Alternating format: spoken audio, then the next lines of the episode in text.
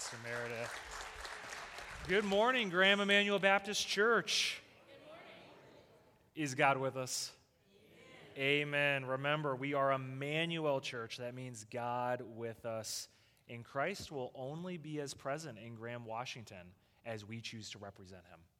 We're the body of Christ. Therefore, if we want him to be in this region, if we want him to be in this community, we must represent him and speak his words to others and act like him in front of others. And yes, I just have to say that women's Bible study is a great study. So my wife tells me she's a part of that study. She very much enjoys it, not just for the community, but for what she learns in the studies. And I like it because it means that sometimes on Thursday mornings, I get to have Anna, my little daughter, hang out in the office with me while I do sermon prep, and that's a really special morning. So let's dive in. Let's get ready to pray as we begin our time of worship in God's Word. And I just want to remind you, as I get ready to pray for our message this morning, that when I'm praying up front, this is an opportunity for all of us as a church family to be praying silently during this next minute or two. Whether it's you praying in your own words silently to the Lord while you hear me praying, you could do that. Or if you don't know what to pray, you can listen to me or whoever else during a service is up front. And if you hear things in the prayer that you agree with, you can say to the Lord, Amen. Yes, that's my prayer too. That's why we pray during a church service. It's not just because it's tradition, it's because we are actually trying to lead and guide us as a church family to collectively be praying together. So let's collectively pray together as we get ready to look into God's Word.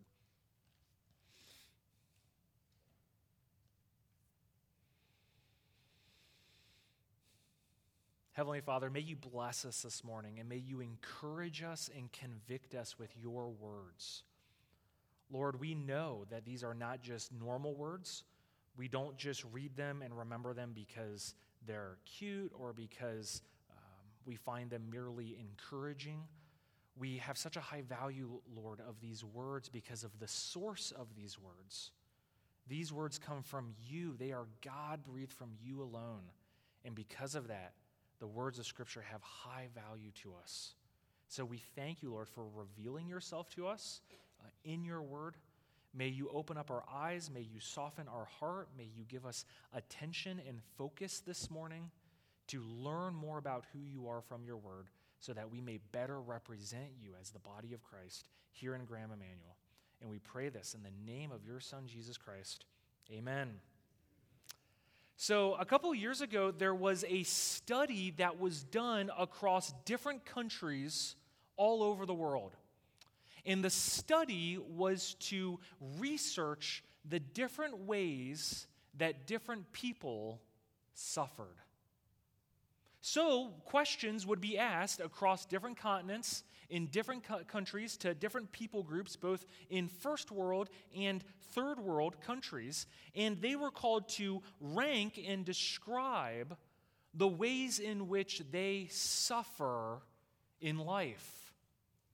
And you can imagine some of the places where these questions were asked mentioned some very hard things, some very extreme forms of suffering, like the loss of a child, or death in childbirth, or the government coming and seizing your property, or not having access to medicine or to health care that you need. Those were some of the examples of the ways that people suffered in other parts of the world.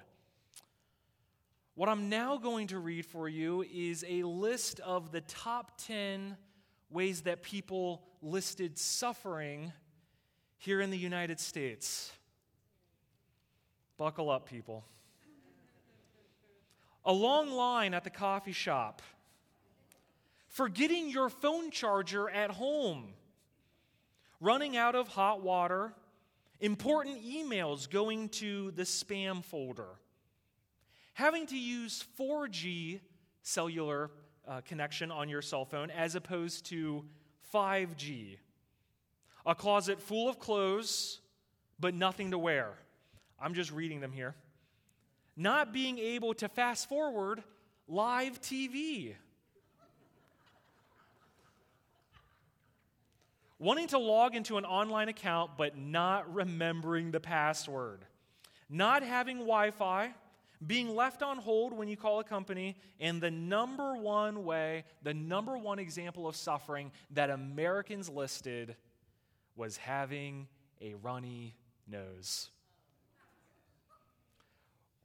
We as people, we don't like to suffer, do we?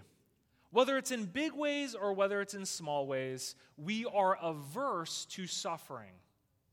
And there's nothing to feel guilty about concerning that. We have been designed, we have been made to think of ways that we can avoid pain and ways that we can avoid inconvenience and suffering. And that is not necessarily a bad thing, but it can become a bad thing when our aversion to suffering leads to selfishness or self-centeredness or pride. Where forgetting your phone charger at home on your way to work ruins your whole day. It makes you grumpy and unkind. It makes you return home to your family and be mean to your wife and to your kids. That's when a love of comfort and an aversion to suffering can become in itself sinful. When we think that our life is ruined simply because we can't fast forward live TV. And it results in anger. It results in bitterness towards other people and other things. There's nothing wrong with not wanting to suffer, but there is something wrong with making an idol out of your comfort. And perhaps there's no better example of people idolizing their comfort than Christians who attend American churches. In fact, as churches here in the United States, we love to build our church in such a way that we can convince newcomers that they can come to church in a most comfortable manner as possible. We try to make everything set up in such a way that we can have people come through the door, have that nice hot cup of coffee, sit in that nice comfy chair, listen to a nice comfy message with nice comfy songs, not feel convicted, not feel bothered, not feel judged, but to just feel nice and comforted and not having to suffer in any way, shape, or form. Now, don't get me wrong. I drink coffee every Sunday morning, and I like comfy chairs. I think it's good that we present and do our best as a church to be welcome to newcomers, but we can never allow a desire to be welcoming impact the way that we preach, or impact the way that we worship, or impact the way that we treat each other, because ultimately that desire for comfort will ultimately lead to a kind of church where people and attenders are God and not Jesus Christ, where the choices that we make as a church are dependent on what will make people happy, what will make them comfortable, and what will prevent people here in the church from suffering, lest they leave and find another church where they can be happy. In fact, it's probably very likely that people have changed churches because they felt like the church that they left caused them to suffer. They told them something they didn't want to hear, something didn't work out their way, a program happened that wasn't their favorite, or X, Y, and Z didn't line up perfectly to suit their taste. Therefore, they decided that it would be better to go to a church where they didn't have to, in their words, suffer on Sunday morning. What we're going to look at today in Colossians is the fact that Paul, when he thinks about Christianity, when he thinks about the church, he sees suffering as a key component of what it means to be a Christian and what it means to be a local church. And so for us here this morning, we also have to learn what does it actually look like for Christians to embrace suffering as part of the Christian life, as opposed to rejecting it in a sinful way. Therefore, turn with me to Colossians chapter 1, and we're going to be looking in verses 24 and 25 this morning. So turn with me to Colossians chapter 1, verses 24 and 25. And as you're turning there, I believe we might have a slide on the screen of an outline just to remind us as we're coming to the end of chapter 1 what we've covered thus far. This is a letter, even though we're looking at it microscopically, verse by verse and phrase by phrase, this was a letter that would have likely been read in one sitting on a Sunday morning at the church in Colossae. And what we've covered thus far over these past few months has been Paul's greeting to the Colossians, his words of thanksgiving for the ways that their vertical salvation, their walk with the Lord, is having a horizontal impact on others. We spent the last few weeks looking specifically at the hymn to Christ, this ancient song describing the person of Jesus. And over Easter, in these past couple weeks, we looked specifically at a reminder that Paul gave as he shifted the focus from Christ to you, as he put it, and you, talking about the gospel, about reconciliation and the need to receive that by faith.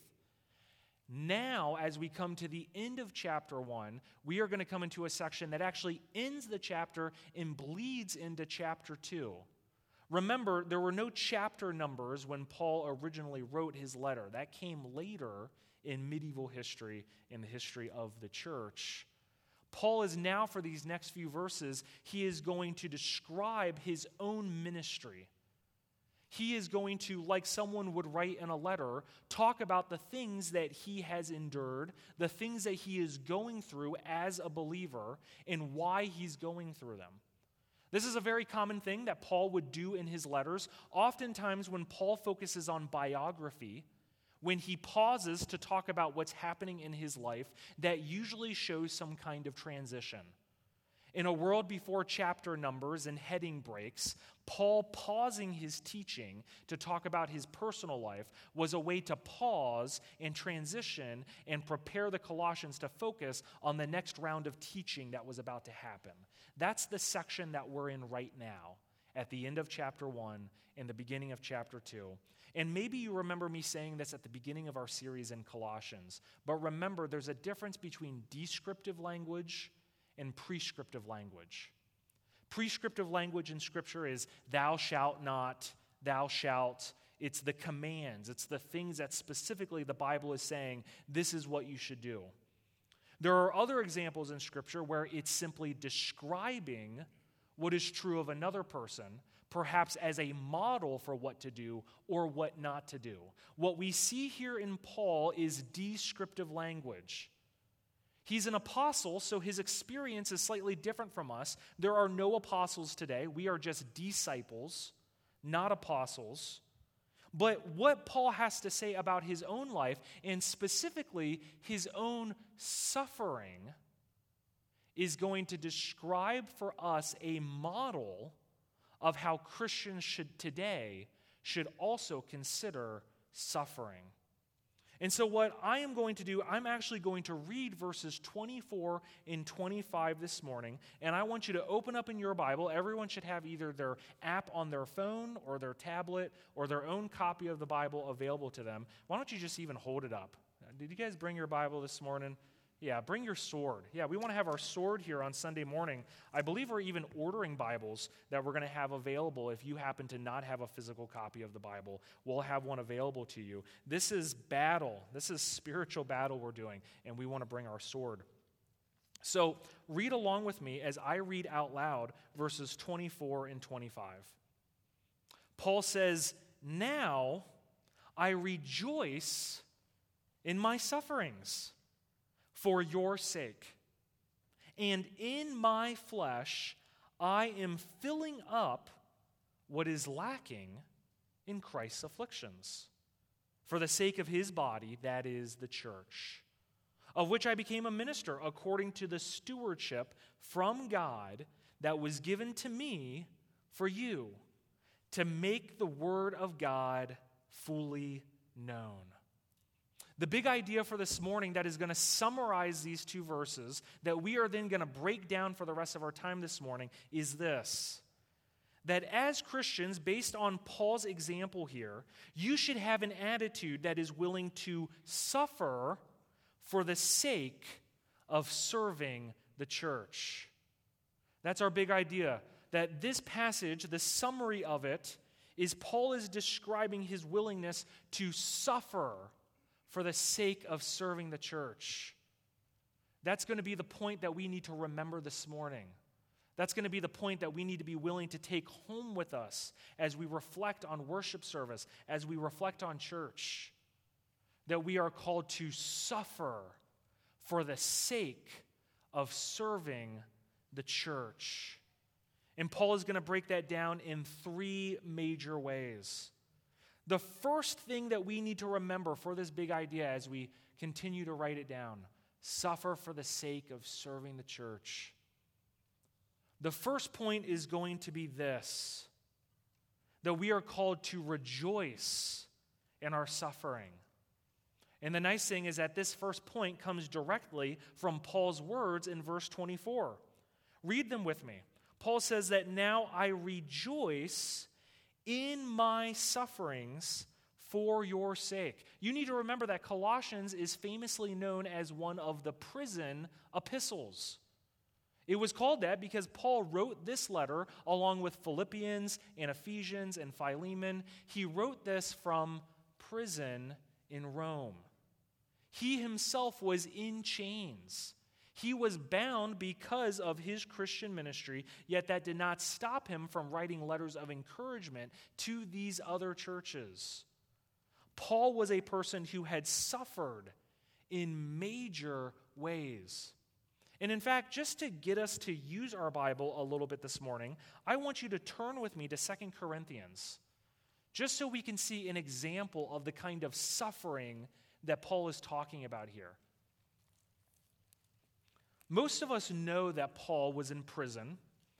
Most of us are familiar with the fact that he wrote letters, not all of them, but some of them, from house arrest in Rome. But as we turn to 2 Corinthians chapter 11, 2 Corinthians chapter 11, verse 23, I want us to go here and maybe perhaps even highlight these verses. This will be a good paragraph for you to keep in mind as you think about the life and ministry of Paul.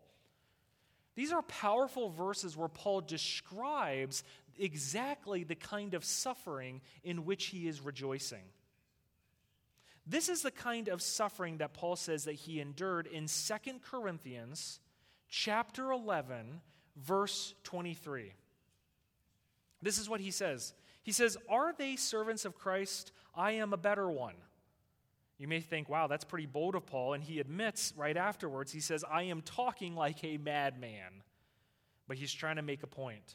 "With far greater labors," he says, "far more imprisonments," this is what he says in verse 23, "with countless beatings and often near death. 5 times I received at the hands of the Jews the 40 lashes less one. 3 times I was beaten with rods. 1 I was stoned. 3 times I was shipwrecked. A night and a day I was adrift at sea, on frequent journeys, in danger from rivers, danger from robbers, danger from my own people, danger from Gentiles, danger in the city, danger in the wilderness, danger at sea, danger from false brothers, in toil, in hardship, through many a sleepless night, in hunger and thirst, often without food, in cold and exposure." And we complain when the curtains aren't the right color. Isn't that amazing to look at the kind of suffering that Paul had endured as an apostle of Jesus Christ? That is a paragraph worth highlighting, because it's worth remembering whenever we in a local church can become frustrated or angry when things don't go our way, or when people say things or do things that hurt us or bother us, to remember the kind of suffering that Paul endured, and not just the fact that he endured it, but specifically, he says that he rejoiced in his suffering. The question is why, though?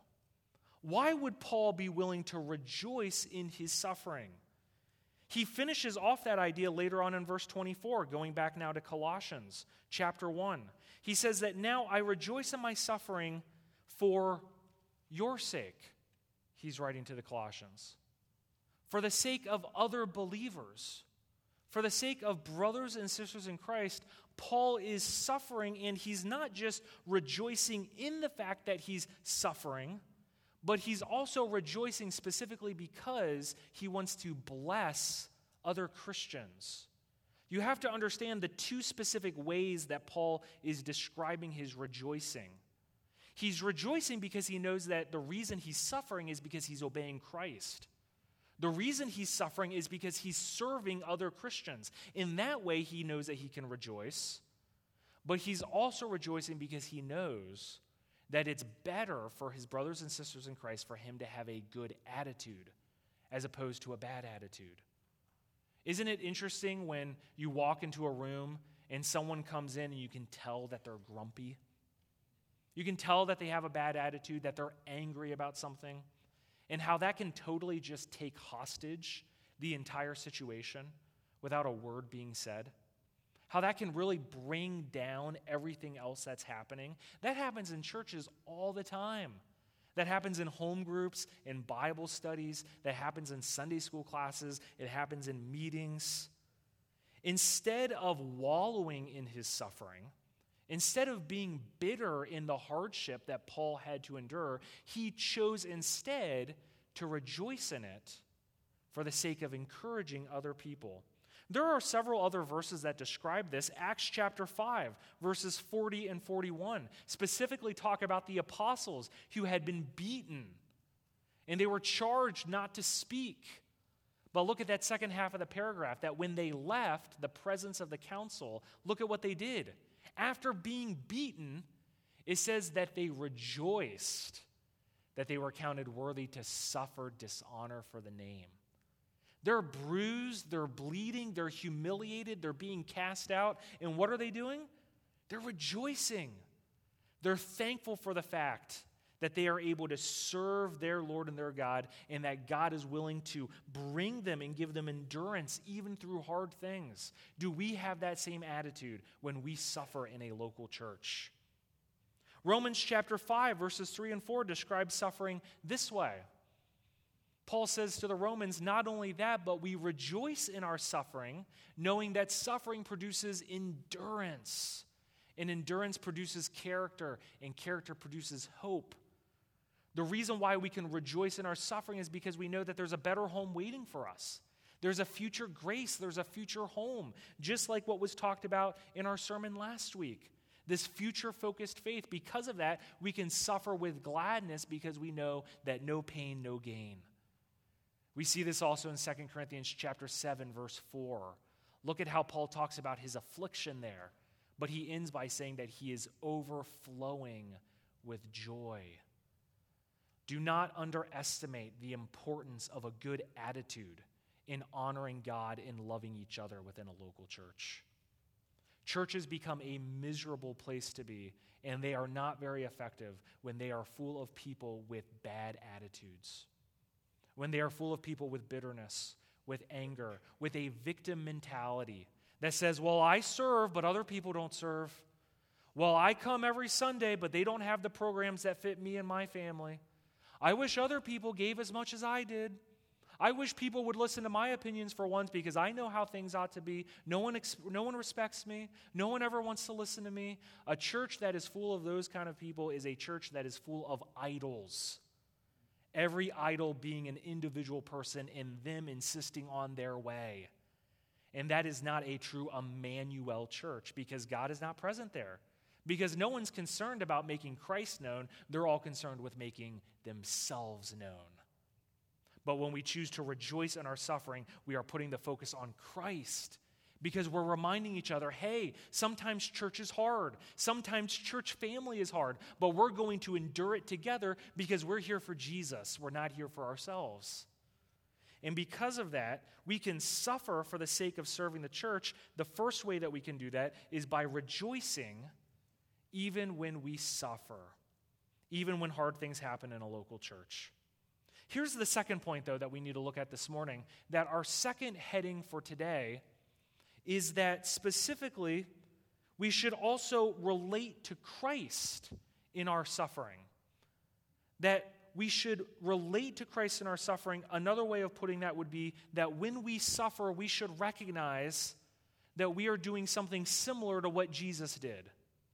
That we are taking part in the ministry of Christ that he has called us to as his ambassadors. Jesus made it very clear to his disciples that if they were truly going to follow him, it was going to mean that they were going to suffer like him. In Luke, Jesus told his disciples that if you follow me, you must pick up your cross.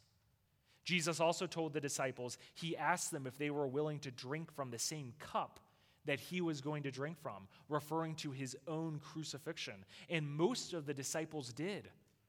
Most were martyred. Some themselves were even crucified. Following Jesus Christ and representing Jesus Christ implies, it means without exception, that in some way, shape, or form, you are going to suffer for the sake of Christ. And again, we know that there is real suffering happening in other parts of the world. We know that we have missionaries and we have underground churches where there is true, genuine physical suffering that they have to endure, and we pray for them. But it's okay to also acknowledge that in our first world church, there are also times where we suffer. That it is legitimate to recognize that sometimes people in a local church do hurt you. Sometimes there are things that happen in a local church that are genuinely hard. Sometimes you don't have the programs that perfectly fit what you want or what you need. And that in itself can be a legitimate form of suffering, even though we may acknowledge it is a first world form of suffering compared to what other churches are doing. That doesn't mean that we are not still called to suffer in these specific ways, even though they may be small. We should still look to the lessons that Paul shows here, because look at what Paul says next. He says that he's rejoicing in his suffering for the sake of other believers, for the sake of the Colossians. But then look at the next phrase. He says, and in my flesh I am filling up what is lacking in Christ's affliction. Now, for most of you, I'd imagine this would be a somewhat dangerous verse to read. That reading a phrase like this may cause you to raise your eyebrow. Wait a second. That there is something that is lacking in Christ's affliction? That there's something that somehow is lacking in the cross? How could that be? Well, you're right. We should not understand this phrase to mean that the cross or the death of Christ is in any way insufficient for any of us.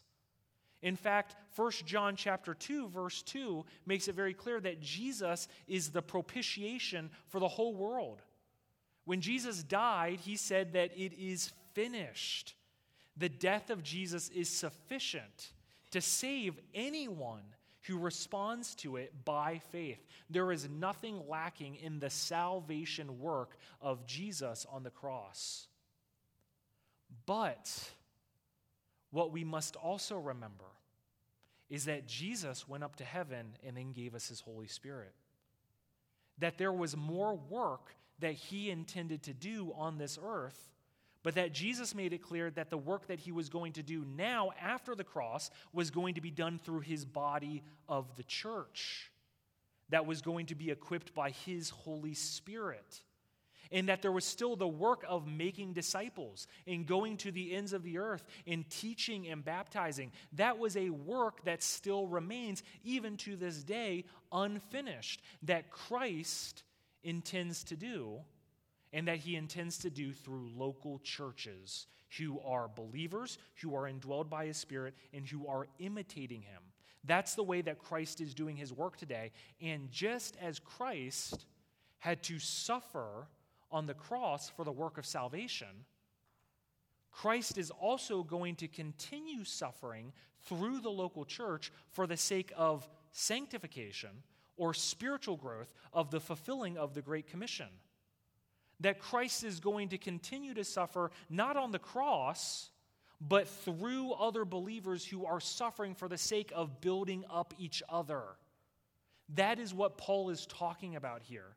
That Paul is topping off, you might say, is another way of putting it here. He is adding to the suffering that Christ has done for your sake. He is continuing that pattern for the sake of the Colossians growing spiritually in the faith.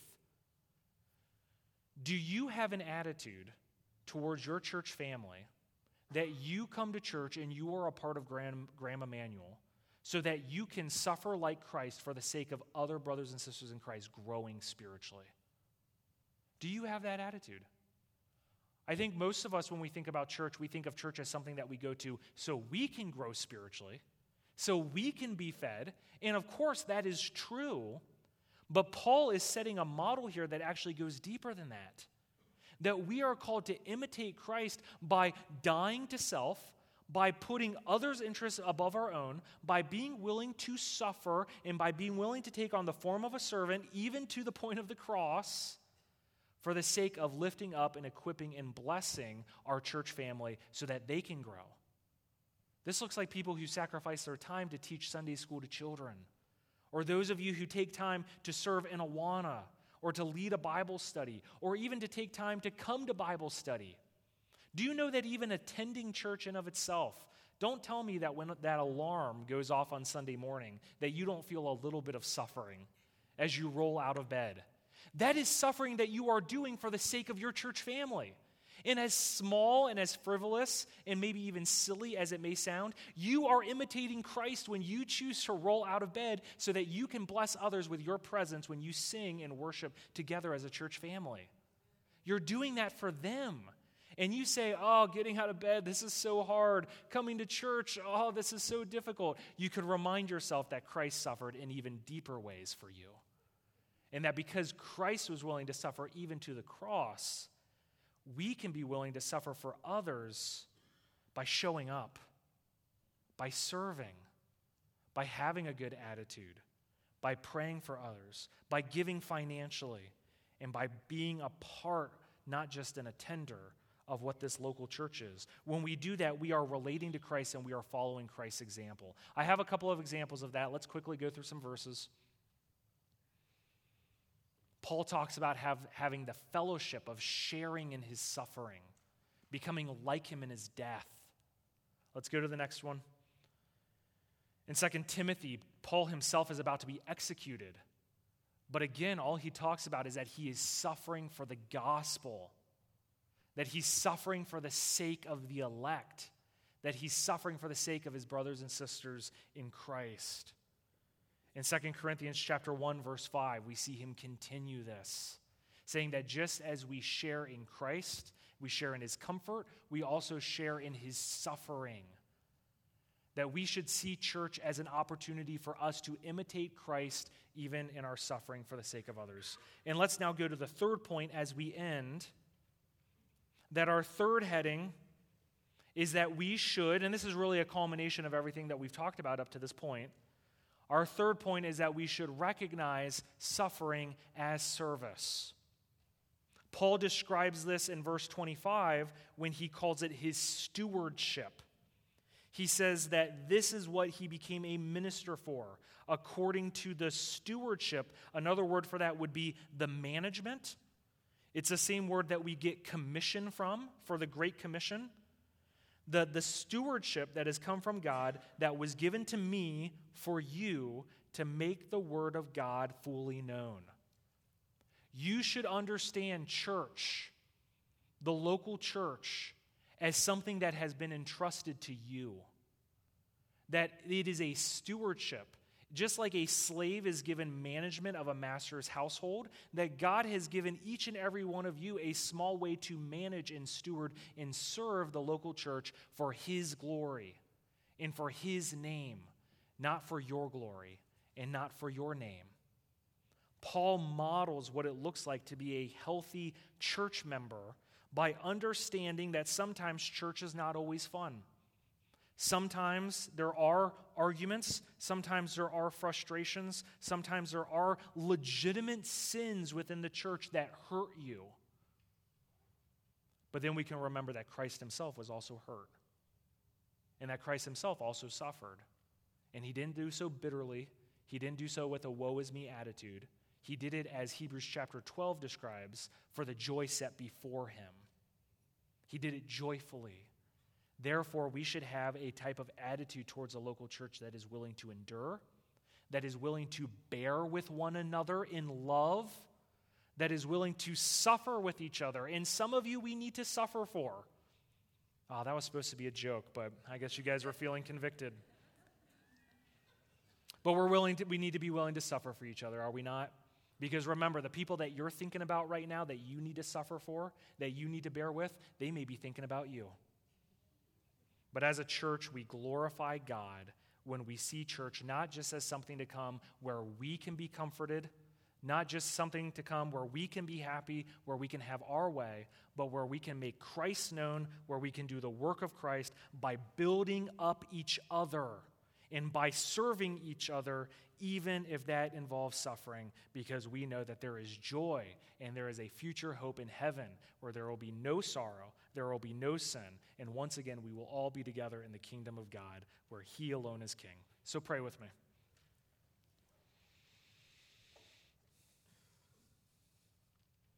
Heavenly Father, may you convict all of us as we think about church, as we think about this local church that we are members and attenders of. Lord, may you convict us by your Spirit to perhaps confess and repent of the ways that we have been sinful in our attitudes, in the way that we have been sinful in our thoughts towards other people, in the ways and perhaps that we have been self-centered and had a first-world problem mentality towards ourselves as Christians and what we think church should be. By your Spirit, may you weed that out of us. May you surgically cut that out of us.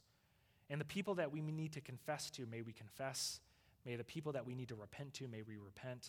But Lord, may you make all of us active and willing and joyful members of this body here in Graham, because we know that we serve together for the glory and in command of the head, which is your Son, Jesus Christ.